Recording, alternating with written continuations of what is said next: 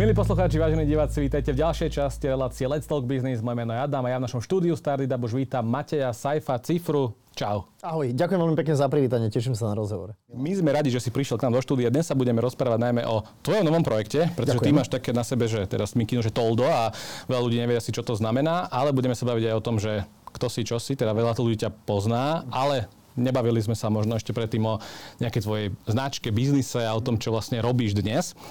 A poďme na úvod, že ako značku vedem Saifa, pretože ja si vnímam, že Matej Cifra je si ty a potom je Saifa, že ty ako značka. Mne sa to Aký trošku... tam robíš, že ty, že rozdiel, alebo kto je Matej Cifra a kto je Saifa? Mne sa to trošku zlieva. Ja ti poviem, že mne ani pri oslovovaní napríklad vôbec neprekáže, keď cudzí ľudia, randomní ľudia, hoci kto mi hovorí Saifa, e, Niekedy sa ľudia pozastavia, že e, dobre, ale ja chcem teraz e, sa baviť s tým reálnym Matejom, ja si myslím, že ten reálny Matej Saifa, vlastne ja som nikdy nemal nejaké také ako vystupujúce alter ego, že vlastne Saifa je hrozné alter ego. Saifa je, je rovná sa Matej Cifra, je to človek, ktorý uh, má rád uh, humor, má rád svoju robotu a nejakým spôsobom funguje v tomto showbiznisovom vesmíre, ak sa to dá nazvať, už teda nejakú tú dekádu. E, tak ja by som to príliš ne, nerozlišoval. E, pokojne si môžeme hovoriť e, Saifa. Áno, takže tak ako ťa ľudia vnímajú na obrazovkách, tak si je v realite. Ja som to od začiatku tvrdil, že ja neviem nahodiť nejaké úplne zásadné alter ego. Vieš, že herci v tomto možno majú niekedy výhodu, niekedy aj stand-upisti prichádzajú na pódium s nejakým svojim alter egom a potom vlastne reálne reálne sú e, vlastne úplne iní. Jedine moja žena vie odhaliť, že e, ja sa správam inak, keď mám publikum, ako keď som doma. Ona hovorí, že doma som morozný starý dedo, ktorý pindá a e, chce ísť skoro spať z dôvodu dvoch malých detí. Ale všade inde som teda sajfa. Takže moja, moja žena jediná vie tento rozdiel. A reálny Matej Cifra teda na, na čo doma najviac pindá? Vieš čo, tak vo všeobecnosti na starobu už. Už na starobu. Z času na čas na nejaké možno spoločenské dianie som schopný to jedným očkom trošku sledovať, aj keď oveľa výrazne menej ako v minulosti. Ehm, na to pindám, niekedy na deti ehm, človek pindá, na robotu niekedy človek pindá, ale viem pindať veľmi intenzívne, hej. Ale pindať asi vie aj každý, je to asi, asi možno taká prirodzená súčasť, je to normálne. Je to ventil hlavne, Ale, vieš. Hlavne, tak. Keď sa pozrieš možno na to, že ja poznám, že sci-fi a teraz si predstavím, že sú ľudia, ktorí ťa milujú a ktorí ťa nenávidia. Že ty tak často polarizuješ možno spoločnosť a ty si to aj niekoľkokrát priznal, že Áno. aj rád možno polarizuje spoločnosť. Je to nejaká tvoja stratégia, že prečo to robíš, alebo robíš to preto, lebo si taký, aký si? Nie je to premyslená stratégia vôbec. E, ja si myslím, že aj veľa vecí v mojom živote sa nejak tak vyvíja, že ono to tak je a ja sa nesnažím to v zásade meniť. Hej? Aj preto vlastne ten Saifa Matej Cifra je je vlastne ako keby tá istá osoba, že, že mne tá polarizácia nejak tak príschla. Ja si myslím, že v minulosti som polarizoval výraznejšie. Teraz si myslím, že tie hrany sa ako keby trošku tak nejak ohoblíkovali, že sa to tak nejak zjemnilo. Hlavne už aj tým, že som akože etablovaná značka na tom trhu, tak už ľudia vedia, čo môžu očakávať. Keď si ma zavolajú na nejaké moderovanie, tak, tak vedia, že, že si viem možno jemne zažartovať aj so šéfom Slovnaftu napríklad, hej, teraz nedávno som im robil večer, preto som si na to spomenul, hej, že, že vedia, lebo, a to je Saifa. To je OK, jemu to prejde. Uh, takže z toho som veľmi rád, že, že som sa dostal na túto úroveň, že, že je to v pohode. A, a tá polarizácia, nikdy to nebol môj nejaký cieľ, že áno, nenávidte ma a vy ma milujte. A teraz je si myslím, že extrémne dôležité pri čomkoľvek, či je to človek, aplikácia, televízny program, hocičo, vzbudzovať nejaké emócie. Ak človek vzbudzuje emócie, či už sú na škále totál pozitívne, alebo v zásade totál negatívne, tak aspoň vzbudzuje emóciu. Nič nie je horšie, ako byť len taký, že tak ja to tu prídem pomoderovať. Ani, ani nie výrazne, len tak. Ja zostávam vlastne recenziu. No vieš, čo myslím. ale, ale takto v živote je. Podľa mňa vzbudzovať emóciu v čomkoľvek je, je strašne dôležité. To je ako, že vyrobiť sociálnu sieť pre ľudí s rovnakým názorom. Nezmysel. Tam musí byť nejaký clash, tam musí sa niečo diať, aby to fungovalo. Áno, a ty, sme, a ty si mi vlastne povedal pred rozhovorom, a sme sa bavili o tom, že uh, prichádzaš na startupovú scénu, čo je celkom zaujímavé, že máte cifra Saifa a teraz odrazu, že, ne, odrazu, že nejaký startup. Tak ty máš takú mikinu, že Toldo. Povedz nám trošku o tom niečo viac, pretože Toldo je nejaký nový startup na Slovensku, ktorý vzniká. Áno. A ty si jeho spoluzakladateľom. Áno, som jeho spoluzakladateľom, voláme sa teda Toldo. Je to podľa mňa príjemný názov, lebo jednak v každom jazyku sa to dá jednoducho vysloviť. Je to možno trošku od ako keby tell a told povedať. E, bavíme sa o podcastovej scéne. Myslím si, že na Slovensku podcastová scéna funguje veľmi intenzívne. E, myslím si, že je množstvo dobrého obsahu, ktorý je veľmi, veľmi zaujímavý a snažili sme sa to nejakým spôsobom podchytiť. To znamená, že sme si povedali, že vymyslíme aplikáciu, ktorá vlastne v zásade funguje na takých ako keby troch pilieroch. Že jednak je to prehrávač, Uh, druhá vec je, že tvorca podcastu, keby sme spolu mali niekedy podcast, tak e, by sme mohli okolo toho možno spraviť nejakú komunitu. Mohol by si, a samozrejme ten podcaster, hoci kto ty, hoci kto iný, môže pridávať nejaký obsah. To znamená, že e, prichádza raz týždenne nejaká, alebo raz mesačne prichádza nejaký diel tvojho podcastu, ale medzi tým ty dokážeš komunikovať s fanúšikmi, dokážeš postovať videá, komentáre, jednoducho je tam nejaká interakcia, ľudia nemusia čakať na ďalší diel a tá tretia hrozne dôležitá vec je, že toho podcastera môžeš podporiť. To znamená, že všetko pod jednou strechou jednoducho klikneš a môžeš mu poslať peniaze, hej? Vlastne taká akože subscription. Taká platforma pre, presne. pre tvorcov a pre poslucháčov. Presne, presne. Samozrejme sú platformy, kde môžeš, hej, bavíme sa o Patreone, Hero Hero a tak ďalej, ale toto sú všetko len zberači peniazy. My teraz robíme ako keby sociálnu sieť. Komunitu. Komunitu. A to je podľa mňa hrozne dôležité, že, že mňa baví platiť za obsah. Myslím si, že keby sme prišli pred 15 eh, rokmi a zrazu by bolo, že platíte za obsah, vy ste tiež internetové médium, takže ako platiť za obsah nezmysel, ja chcem na internete všetko zadarmo. Podporiť e, takto tvojho obľúbeného podcastera, myslím si, že prečo nie, kúpi si kvalitnejšie mikrofóny, kúpi si e, lepšie sedenie a môže si spraviť vianočnú výzdobu. Ale, ale takže vlastne vy budete tak, tak trošku konkurovať, že Spotify a tým Apple podcastom? V zásade nie. nie. Lebo Spotify aj Apple Podcast, Google, hocičo, čo je na trhu tých prehrávačov je samozrejme množstvo, sú len prehrávače. Tu sa bavíme o tom druhom a treťom dôležitom pilieri alebo súčasťou, súčasťou toho tolda je to, to je to, čo je zaujímavé, že to vytvára tú komunitu a jednak môžeš tomu podcastorovi poslať vlastne, vlastne peniaze. E, takže toto je podľa mňa ten, ten základný rozdiel oproti nejakým Spotifyom a, a iným. Nie sme len prehrávač. Uh-huh. A už ste na Slovensku svoje teda brány otvorili aj pre bežných užívateľov, alebo teda ako, ako je to stave dnes? No jasné, máme, bez toho, pozri sa, teraz sa o tom vlastne prvýkrát akože otvorene bavíme niekde do nejakého média, a teraz je tam 13 tisíc ľudí, ktorí e, tú aplikáciu majú stiahnutú a nainštalovanú v telefóne. Bez toho, aby sme o tom nejak výraznejšie komunikovali. To znamená, že tie čísla nám už na začiatku teraz ukazujú, že je to zaujímavé a ten podcastový svet podľa mňa na Slovensku je uh, rastie pomaličky z plienok, ale je ešte stále v takých plienkach a je dobre to podľa mňa nejakým spôsobom uchytiť a, a rásť s tým. Bolo by to fantastické. Ale je to tak, že ja vnímam tie podcasty, že už sú tu nejakú dobu, že stále vznikajú noví tvorcovia a stále sú také, že in medzi ľuďmi. Súhlasím, súhlasím. Ako všetky krivky, ešte aj zo zahraničia, ako nemám to teraz akože tu na nejakom tablete pred sebou, ale hovoria o tom, že ten, ten hovorený obsah, tie, tie podcasty jednoducho idú nesmierne. To je jednoducho hokejka. Kde to bolo pred 5 rokmi, to sa nedá porovnať. Ej. Primárny zdroj informácií alebo možno nejakého, nejakej zábavy, kontentu práve pochádza z podcastov. A to teraz nehovorím o nejakých amerických číslach, to sú, to sú európske záležitosti a e, ide to sem. A preto je strašne aj dôležité spojenie so ZAPom. To je vlastne tiež rozhodujúca vec, lebo, lebo ZAPO e, vlastne podchytil tú, Eh, podcastovú scénu hneď na úvod a keď si pozrieš rebríček najpočúvanejších podcastov na Slovensku, tak z tých slovenských 80% je proste z eh, tvorivého domu eh, západ. To znamená, že bez nich by to nedávalo až taký zmysel do tohto naozaj intenzívne ísť. Uh-huh. Keď sa pozrieme na to, že v realite, tak teraz mám nejaký podcast, mám nejaký malý mikrofón, doma si natáčam, ale teda nahrávam. A ako, ako sa môžem k vám dostať? Čo musím urobiť, aby som bol súčasťou Tolda? Toldo, Tolda.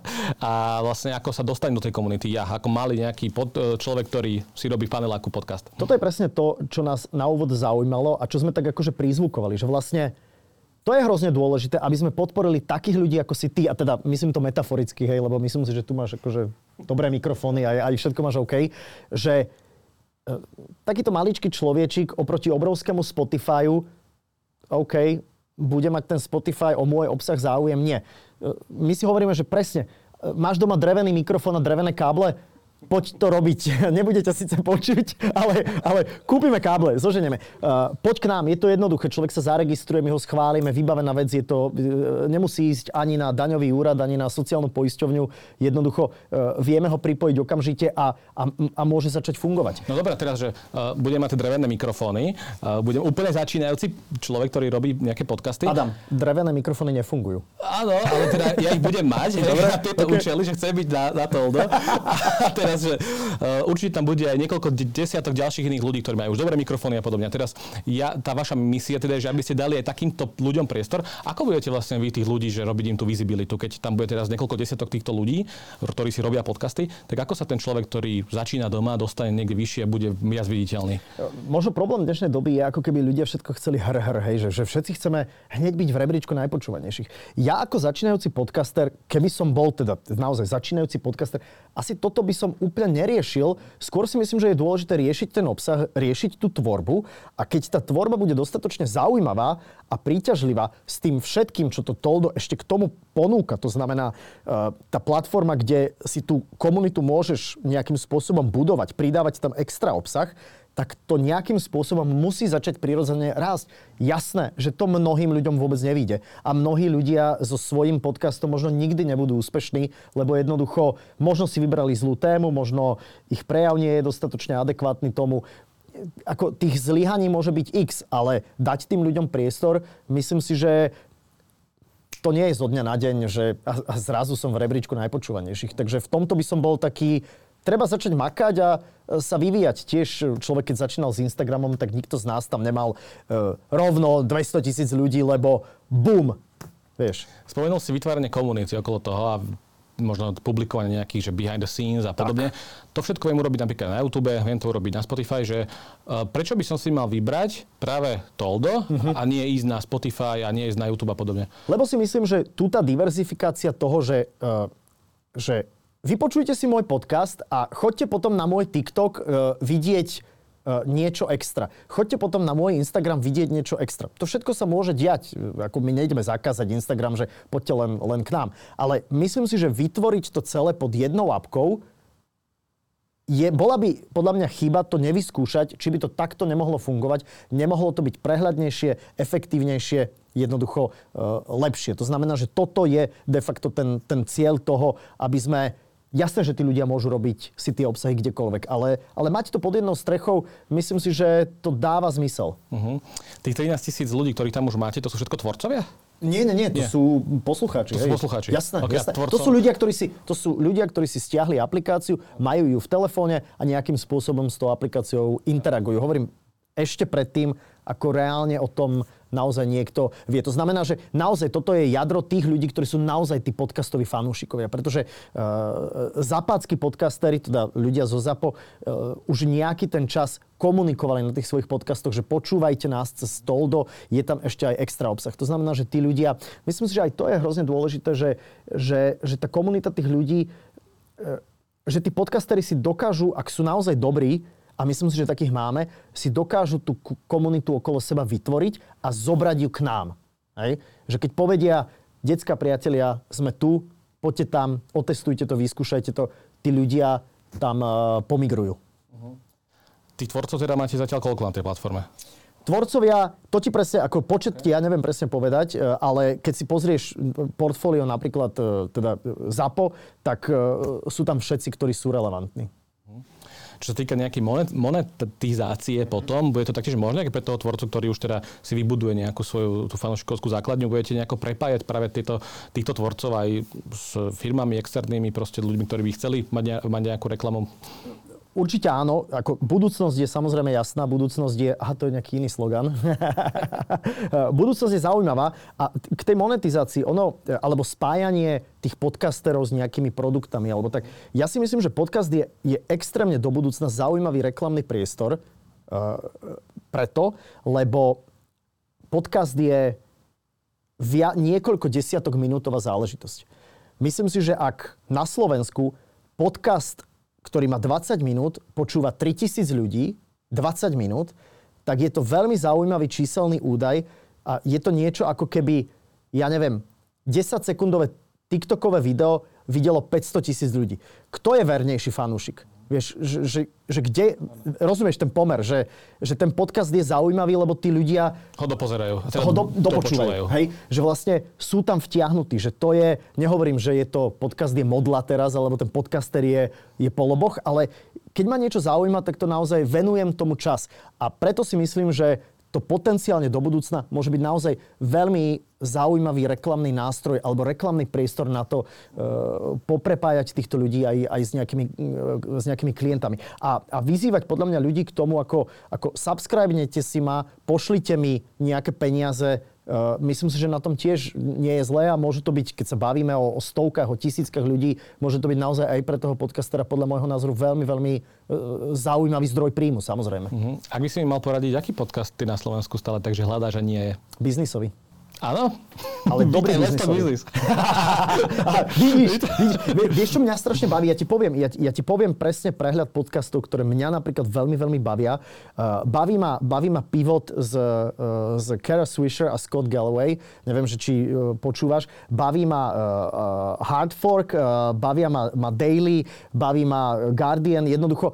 Uh, to je tak spravodajské. Spravodajské, trošku. ale tento, myslím si, že špeciálne ten Pivot počúvam teraz úplne najviac lebo ma zaujíma čokoľvek, čo sa myhne okolo FTX a okolo krachu FTX, lebo ma to strašne baví.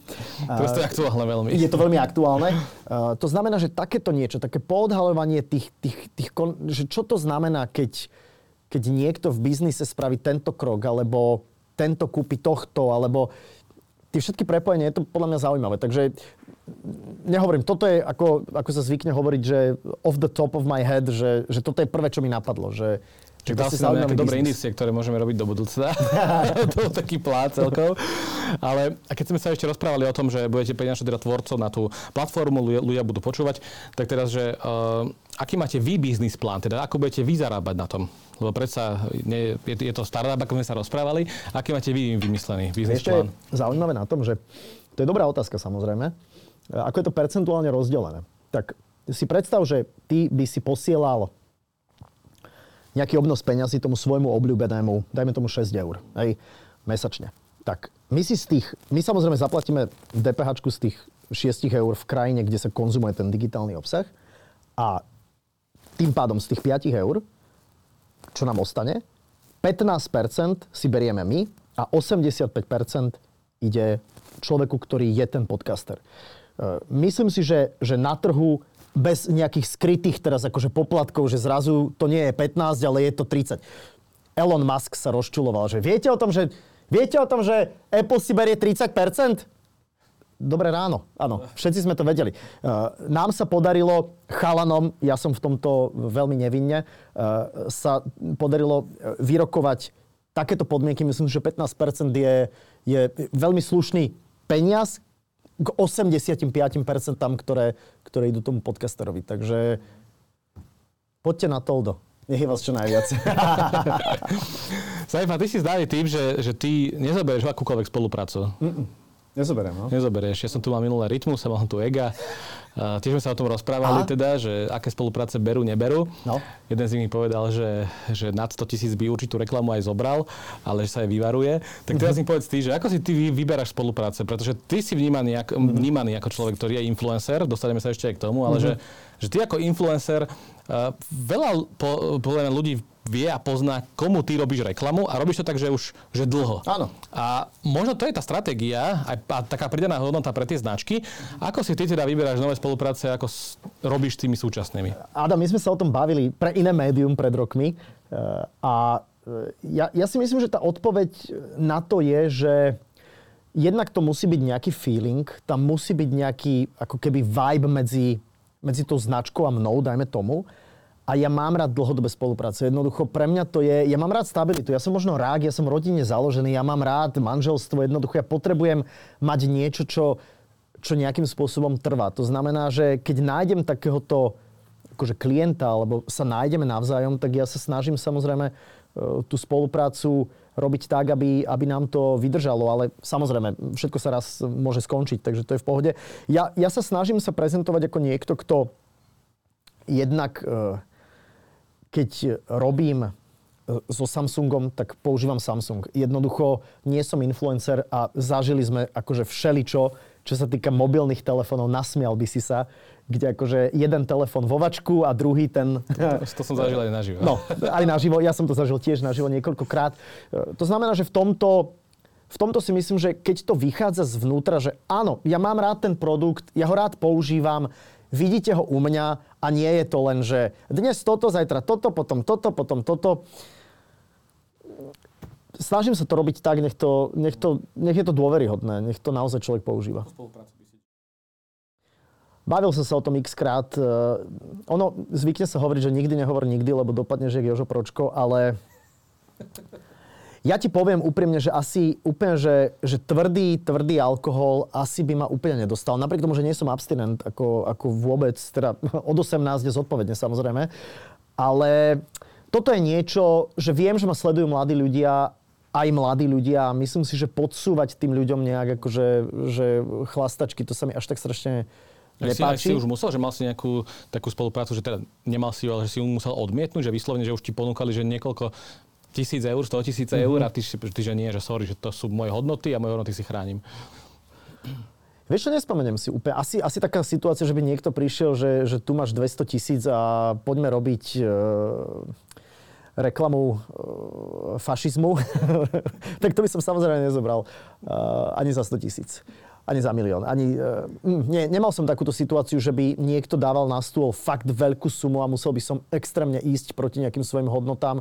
Um, toto sa mi nestalo. No dobré, teda, že ty si podľa mňa taká jedna, že svetlá výnimka na našom trhu, influencersko, influencerskom trhu, ako tak môžem povedať. Lebo ja mám taký pocit, že často, keď pozerám tie sociálne siete, že už dnes ľudia robia na reklamu, že úplne na všetko, na čokoľvek, čo im, za čo im zaplatia. Uh, a teraz, že kam vlastne toto celé speje? Že existuje možno nejaká influencerská zodpovednosť voči spoločnosti? Majú tí influenceri? Že ako ty vnímaš celé, celú tú komunitu tých influencerov? Ako ono pred rokmi spomínaš si, určite sa, sa ľudia bavili na tému, že označovať, neoznačovať. A teraz ano. boli profily, ktoré hľadali všelijaké také, a toto je reklama, toto je reklama, a neoznačil to, neoznačil to.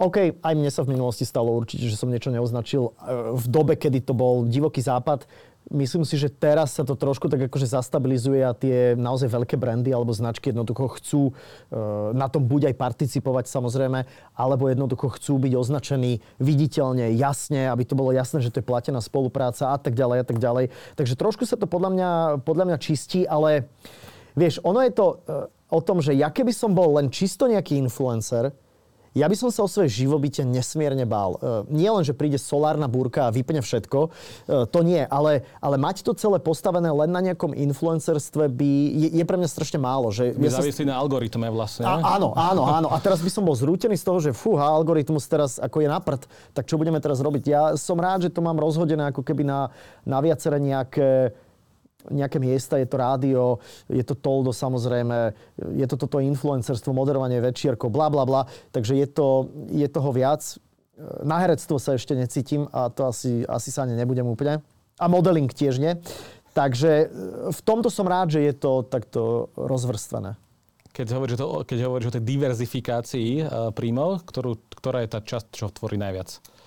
Ja si myslím, že konkuruje si veľmi intenzívne moderovanie eventov s influencerskými záležitosťami, alebo niekedy aj podporou vlastne tých značiek, s ktorými spolupracujem na nejakej možno moderátorskej úrovni. Takže toto je zhruba...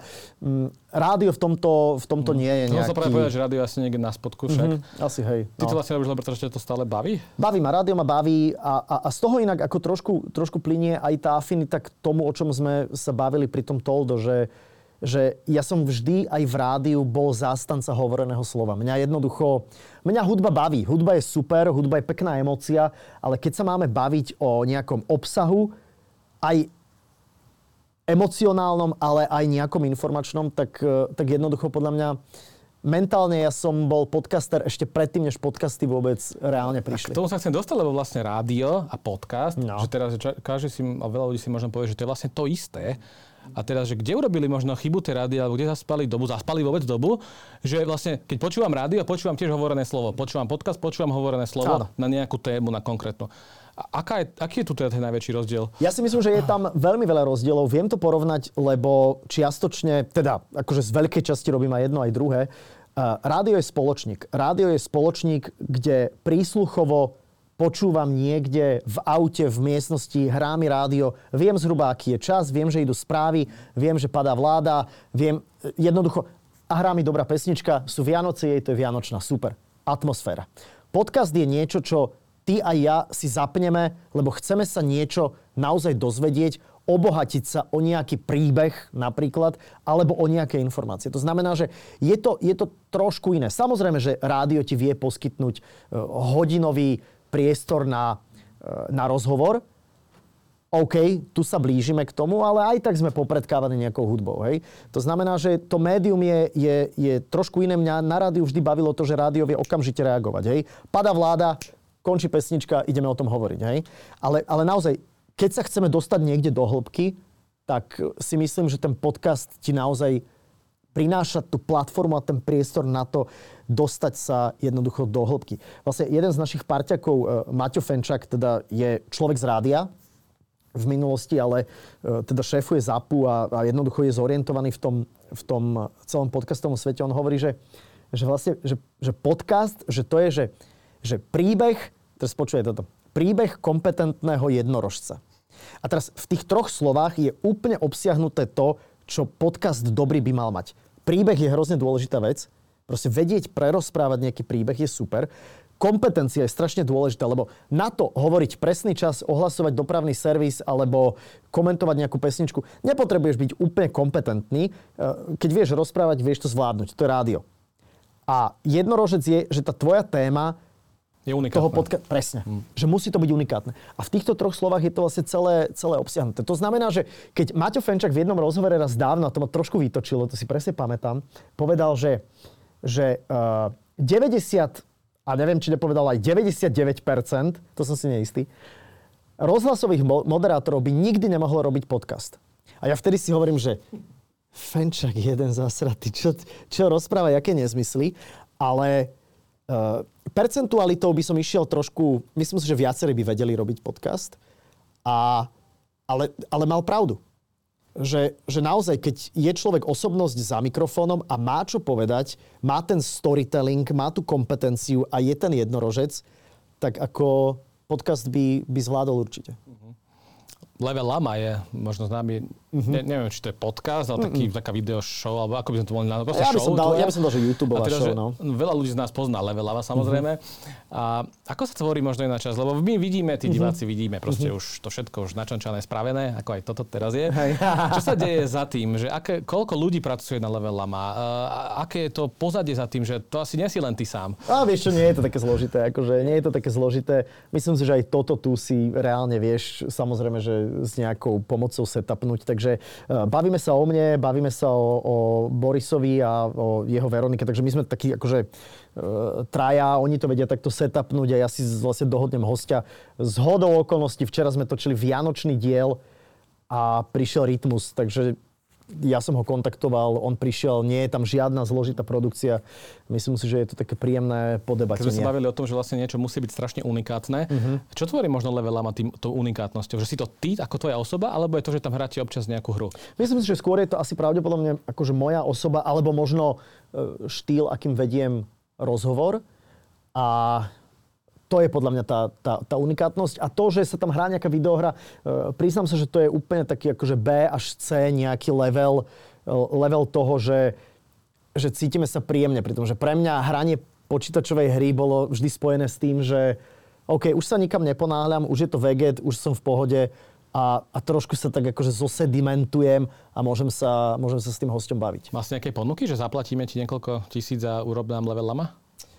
Uh, vie, vieš, boli také, boli také, ale ono to vždy stroskotalo na tom, že aj ten klient pochopil, že generálny riaditeľ firmy XY nemá to úplne zmysel, aby tam sedel, lebo, lebo jednoducho m, mm, tam musí sedieť niekto, kto je relatívne v nejakom priestore známy. Hej. Takže, takže pochopili to a myslím si, že sme išli úplne, úplne iným spôsobom potom.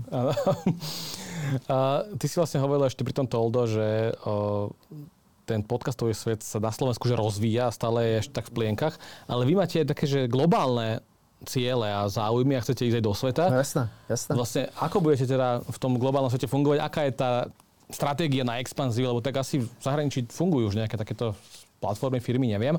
Povedz mi ty, um, aká je tá stratégia do To tak stratégia je ovládnuť svet a potom ísť do priláhlých galaxií, to je, to je úplne jasné.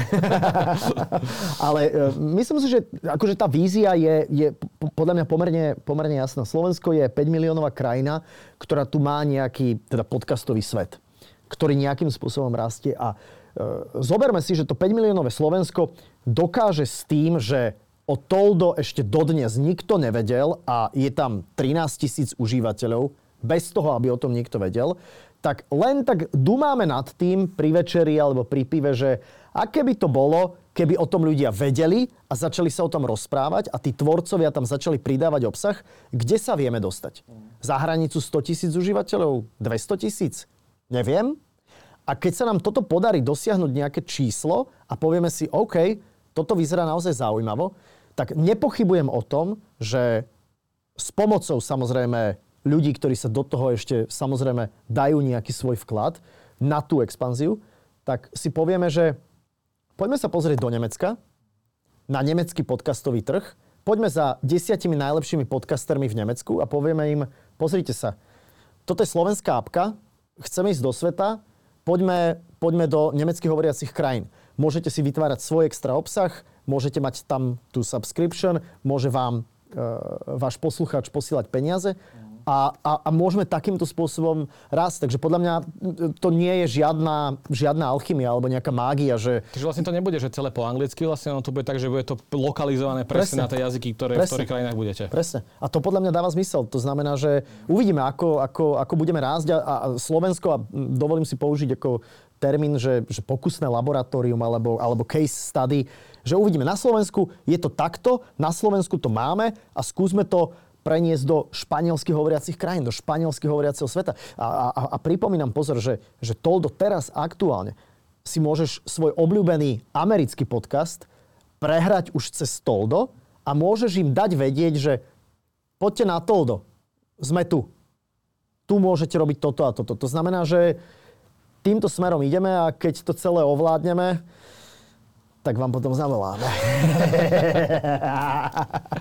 to pevne veríme a dúfame teda, že niečo s tým spravíte, lebo je to zaujímavé a z môjho pohľadu je to aj také, že biznisovo zaujímavé, že tá globálna stratégia je tam nastavená, teda že viete rozmýšľať v tom scale že sa to dá použiť na niekoľko iných krajín. Keď sa bavíme o tom konkrétnom biznise, o tom, že to je startup, tak a startup by to asi mal mať.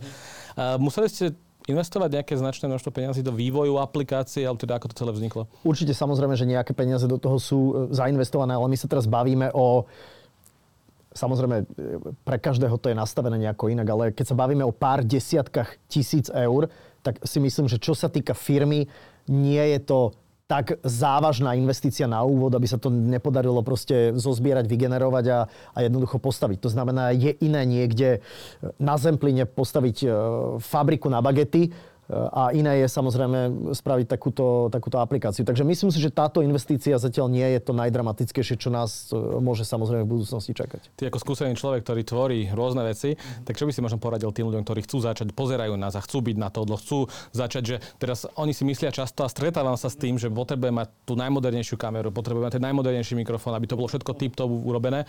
Um, ako môže človek začať s tým, že má nejaký príbeh, má nejakú Aj. unikátnu skúsenosť, mm. chce ju dať do sveta, ale nevie, čo urobiť? No jednak je odvaha, to je podľa mňa dôležité, to je na nezaplatenie a, a to treba určite mať. A potom, čo sa týka techniky, ja si myslím, že netreba to nejak tak akože ani preceňovať, ani podceňovať. Samozrejme, že a sám to vieš, že, že keď ti niekto ukáže na telefóne rozmazané video, tak musí mať sakra dobrú pointu, hej, hej, alebo musí mať dobrý zvuk, ale musí mať akože sakra dobrú pointu, aby si si povedal, jej, toto je super.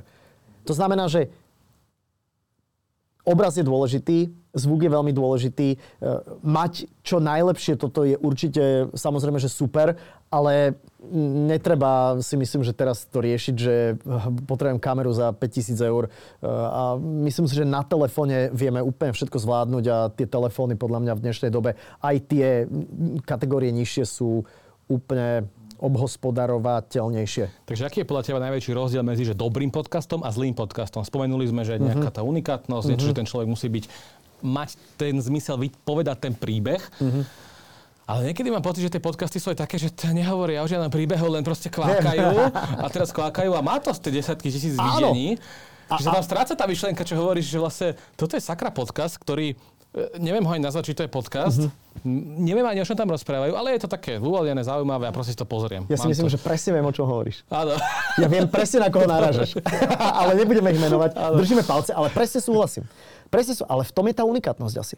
Evidentne v tom je tá unikátnosť, že, že vedia týmto kvákaním z témy na tému hore-dole, evidentne majú tých svojich poslucháčov alebo tú komunitu niekde akože vybudovanú tak, že toto je pre ľudí oddych. Je možné, že počúvať niekoho v aute, kto akože kváka hore-dole, je, je pre niekoho oddych. Ja nie som toho extrémny fanúšik, ja mám radšej, keď má podcast proste nejakú akože štruktúru, má pol hodinu alebo hodinu a je to proste zaujímavé, je to zvukovo, graficky, sa s tým naozaj niekto vyhrá. Možno to má nejakú dramaturgiu, že nie je to len, že bum, stlačíme rekord, OK, blá, blá, blá, kvá, kvá, kvá.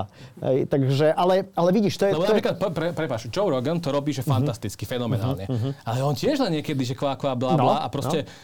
Presne, on tam má cez genetikov, po odborníkov na stravu až po Elona Muska, No. že on to nemáš zamerať na ne- nejakú hlavnú, nejakú veľkú tému, že čo je lepšie, že lebo niekto si možno pomyslí, že dobre, tak ja teraz nie som odborník na nič, Mhm. ale chcem sa rozprávať s ľuďmi. Jak Joe Rogan, že vlastne on No. vyrastal v nejakej tej eh, teda stand-upovej eh, Scéne? scéne komunite, teraz si urobil takýto asi jeden z najlepších a najväčších podcastov, ktorý na svete je. A on, mi nepríde, že on je ten taký ten nositeľ Mhm, toho, že je nejaký odborník na niečo konkrétne, s čím sa rozpráva a o čom sa rozpráva s tým človekom.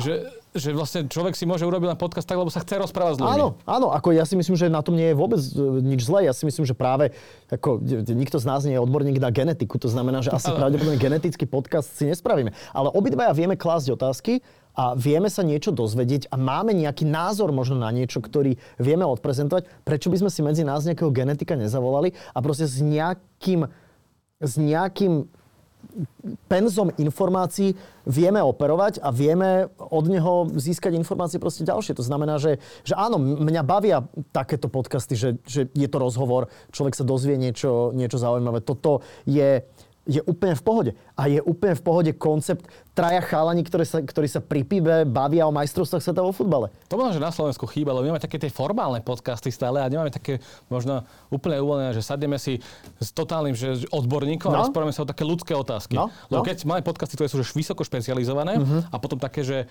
že o ničom možno, ale nemáme také, že si sadneme a ľudsky sa porozprávame s No. Vidíš. nejakým odborníkom. A, A vidíš, a, ako, a teraz len akože fabulujeme a mohli by sme podľa mňa len z tohto rozhovoru na A4 dať tri dobré nápady, ktoré by sme mohli na to dorealizovať. Ako, ja si myslím, že to je presne, že, že tie možnosti sú nekonečné. Každého zaujímavé peniaze. Mhm. Ako sa dá monetizovať podcast tak, že môžem si povedať, že už keď som si vybudoval nejakú komunitu, počúvam ma tisíc ľudí na jednu časť, koľko si môžem, už si môžem hovoriť, že môžem oslovať firmy a pýtať si niekoľko stoviek eur, alebo ako to funguje? M- Môže to človek vyskúšať Áno. samozrejme. Ja si Aká myslím, je že áno. realita, aká je realita, že na čo reagujú tí, spo, tí sponzori, klienti? A... Vieš, sám som to ešte nikdy nevyskúšal samozrejme, ale, ale to je samozrejme že vec toho, že aký je človek, v úvodzovkách poviem aj, aj obchodník. Hej, to už je, to už je, to už je, ďalšia, to už je jeho e, vlastne záležitosť, že OK, tak mám toto, tu sa bavíme o futbale, výrobca dresov XY z Piešťan by chcel mať by nás chcel obliecť a ja neviem ešte čo a možno spraviť e, podcastovú šnúru u nich v meste, e, proste prísť nahrať na verejnú nahrávku. To znamená, že toto už je vec toho podcastera, ako je šikovný e, si jednoducho monetizovať ten svoj obsah. To, je, to už nie je úplne naša starosť, to už je vec, ktorú si ten podcaster bude musieť riešiť, ale monetizovať sa dá Veď sme tu mali pre Boha bitcoiny a etere, eterea, veď dá sa monetizovať už všetko. Ľudí, keď namotáš na niečo, myslím si, že, myslím si, že radi sa, sa zabavia. Aká bola tvoja najdrahšia spolupráca s klientom? Najdrahšia v zmysle, že som dostal za ňu najviac peňazí? Tak, tak. Ha, vieš čo, pamätám si, a nikdy na to nezabudnem, uh, a to je trošku také akože zo zákulisia, ale To máme radi. Hej, ale uh, jeden mobilný operátor svojho času mal natočenú vianočnú kampaň a evidentne videl v predstihu kampaň konkurenta a zistil, že tá je oveľa lepšia.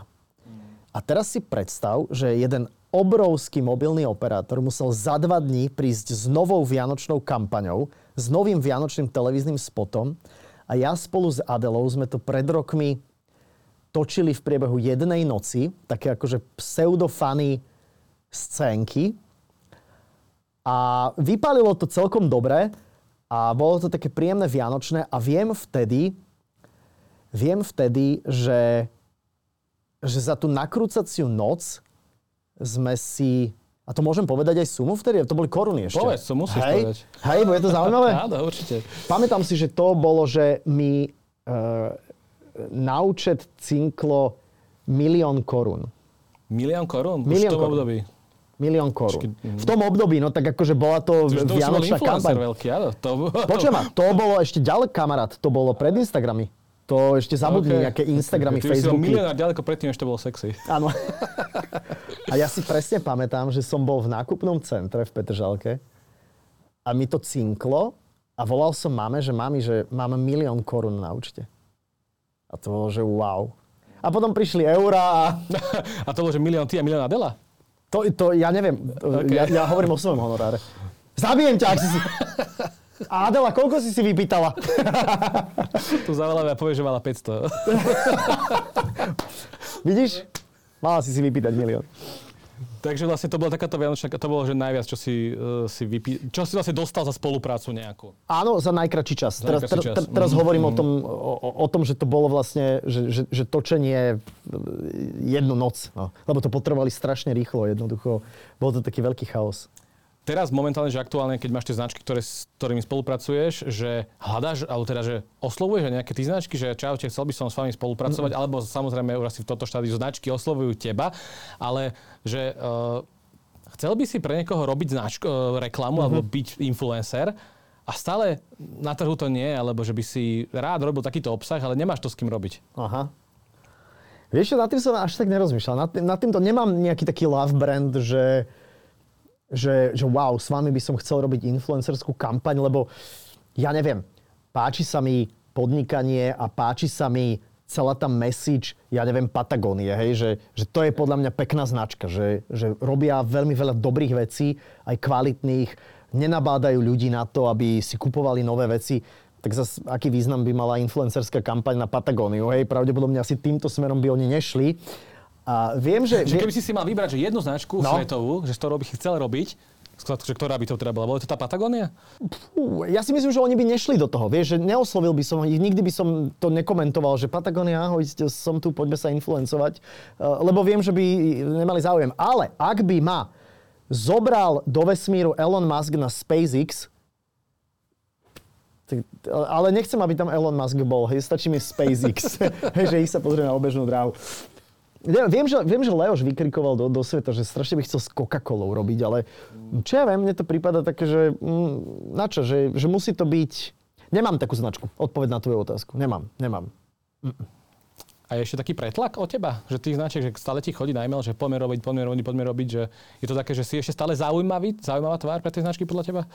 Asi ako pre koho, samozrejme, že, že, že nesiem si už nejakú minulosť so sebou, alebo mám nejaký prejav, ktorý niekomu vyhovuje alebo nevyhovuje, ale nenazval by som to pretlak, ale je to tak uh, akurát. Tak akurát. Ja som napríklad po 20 rokoch, čo to zhruba takto akože robím, teda dajme tomu, že 15 aj tak s tými, s tými sociálnymi sieťami, tak ja vlastne prvý rok mám také, že manažerku, vieš, že, že vlastne Hanka rieši tieto spolupráce a dohaduje peniaze a tieto záležitosti a, a strašne si to pochvalujem, lebo zrazu mi, mi odpadla tá povinnosť komunikovať s ľuďmi, že dobre, ja chcem za to toľko to a, a Saifa to je veľa, ale to, budget je takýto. Takže tak. Mm, mesačne, keď to tak roz, rozdrobíme na drobné, že tak, tak koľko mesačne vyprodukuješ pre svojich sponzorov, alebo teda sponzorov klientov obsahu? Fú, ja som to nikdy tak úplne nenarátal. Záleží samozrejme, že od nejakej spolupráce, ale zvyčajne sa tie spolupráce, ja neviem, podľa mňa pohybujú niekde v zmysle, že, že dobre, bavme sa o nejakom poste na Instagram a bavme sa o nejakých storkách k tomu, hej. Napríklad, ja neviem, robil som konferenciu pre Slovenskú sporiteľňu, bol tam uh, Lasse Čus ako, ako lyžiar, ako podnikateľ, rozprával o biznise a jednoducho dohodli sme sa potom, okrem moderovania sme sa dohodli na tom, že, že OK, na mojom Instagrame sa objavia e, nejaké storky s Lasem, e, nejaké storky označené s slovenskou sporiteľňou a, a, a decit. To znamená, že toto prepájanie podľa mňa dáva zmysel aj týmto značkám, lebo zrazu tá konferencia slovenskej sporiteľne napríklad, o ktorej hovorím, sa dostala podľa mňa do širšieho povedomia e, ľudí aj na základe akože mojich sociálnych sietí. Sú nejaké špeciálne požiadavky, čo tí klienti majú, že urob teraz takúto storku, že ty vlastne musíš robiť to, čo ti vlastne oni povedia, alebo to nechajú na teba, že správ si, čo chceš, len nás tam označ a potom to má nejaké videnie. Najhoršie na tom je, že, najhoršie na tom je, že, že uh, nech to Saifa spraví tak, ako to robí, ako to má rád, nech je to čo najprirodzenejšie. A potom sa mi to nepáči. Áno, a potom je to tak, a nemohol by to, a, a, ale tak ste povedali, aby som to robil tak, ak, takto, som to, takto som to spravil. Takže, takže je to tak, ako že niekedy človek lavíruje, na, že, že musí splniť nejaké samozrejme, že požiadavky, ale, ale ja som najradšej, keď tí klienti majú ako keby dôveru v to, že, že áno, veď ja to viem, viem spraviť, toto je on a čím prirodzenejšie to vyzerá, tak tým je to lepšie. Mne sa nepáči, keď sú influenceri, ktorí akože len ukážu produkt a povedia, že toto je reklama a toto je tá paštika. Uh, to sa, a, a, a deň na to je to tento žuvací tabak. A teraz... Tak ale toto... tie firmy to stále vyhľadávajú, keď to tí influenceri robia. Je to možné. Že asi stále tam je to možné. Ale ja keby som bol generálny riaditeľ firmy, ktorá vyrába sauny a jediné, čo ten influencer pre mňa spraví, je, že sauna tak to nechcem. Čiže sú podľa teba tie značky naivné, že vlastne oni si myslia, že niekedy, keď uh-huh. ten influencer má niekoľko 100 tisíc ľudí na Instagrame, Súhlasím. a tak teraz, že keď to bude vidieť veľmi veľa ľudí, že oni si ten produkt budú aj kupovať. Uh, Lebo vlastne tam sa trekovať spätne jasné, nedá, jasné, či tá konverzia, to ten kúpil áno, cez tú reklamu na Instagrame. Jasné, ale, ale môžu si povedať a vyhodnotiť si to. Nie som expert na toto, ja vôbec. Ja som nikdy nemal žiaden nejaký takýto akože tréning toho, že ako to vlastne funguje, konverzia, tdd, tdd, ale, ale ak sa žiadne sauny na základe toho, že to ten MMA bojovník ukázal u seba, že sauna, hej, uh, koľko sa, že ak sa ich nepredá veľa, tak stále si môžu povedať, že mm, budujeme brand, tak brand awareness je, je dôležitá vec. Zrazu, zrazu ľudia vedia, že existujú ale saunári.hu. Podobné to je možno na televíznej reklame. Tam tiež nevieme, alebo billboardy, to je vlastne no, podobné, že no, nevieme povedať, no. že koľko ľudí, len to je taký ten brand awareness asi, že aha, ano. existujú a potom, keď to vidia niekoľko x krát po sebe, ano. tak si to zafixujú. Súhlasím, súhlasím, že, že toto určite je pre tie značky akože zaujímavé, že a som na mape, som tu, toto som ja. Uh, Saifa, ty si robil také, že vlogy, neviem, či ich stále robíš, ale mi sa zdá, že tak trošku si ich prestal robiť ano. a že tak, tak trošku, že unik, uniká ti tvorivosť, alebo čo sa stalo s tými, s tými blogmi? Vieš skôr je to o tom, že prišli deti a, a zrazu jednoducho ten čas človek musí akože dramaticky inak e, nejako riešiť a sú tam nejaké priority, sú tam nejaké veci, ktoré sú neodkladné a to sa jednoducho nedá prísť po celom dni domov a povedať deťom, že ešte nie sú tak veľké samozrejme, že ahojte deti, ocko ide strihať si videko, dobre? E, to sa samozrejme, že Môžeš nedá. zapojiť to... do toho, do toho vlogovania. A, a, a to je ďalšia vec, že, že my sme sa aj so ženou tak relatívne, teda, teda nie že stránili, alebo relatívne, to som komplikoval.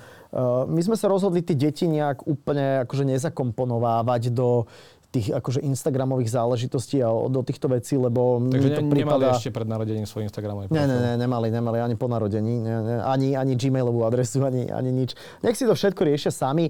Samozrejme, že že Rielsko o tom, ako e, Sára ráno e, cúpi tak e, ozdobenému vianočnému stromčeku má veľa videní, lebo to je roztomilé a to je rozkošné, ale, ale nebudujem to na tom, hej, že rád ukážem trošku zo zákulisí ako keby svojho života, ale, ale nie je to, že že proste dieťa rozcapené všade s týmto a s takouto výživou a s takýmito plienkami a stá, vieš, že, že toto mi prípada. chceli vedieť. Je to možné, je, je, je to možné, že by som bol keby som chcel, úprimne ti poviem, že keby som chcel, tak budem najvplyvnejší daddy influencer na Slovensku. Keby som sa rozhodol ísť tým smerom, že Sara, poďme influencovať a ty budeš mať do 18 všetko e, zadarmo, lebo bude to šatočky, krémiky, neviem čo. Bol by som v tom fakt dobrý. Kočíky, hocičo. Jednoducho ten rodičovský, ten detský segment je obrovský, ale toto nie je úplne moja šialka kávy. Stretol si sa s tým, že nerobme už Saifom, je už okúkaný? Mm-mm. S tým som sa nestretol.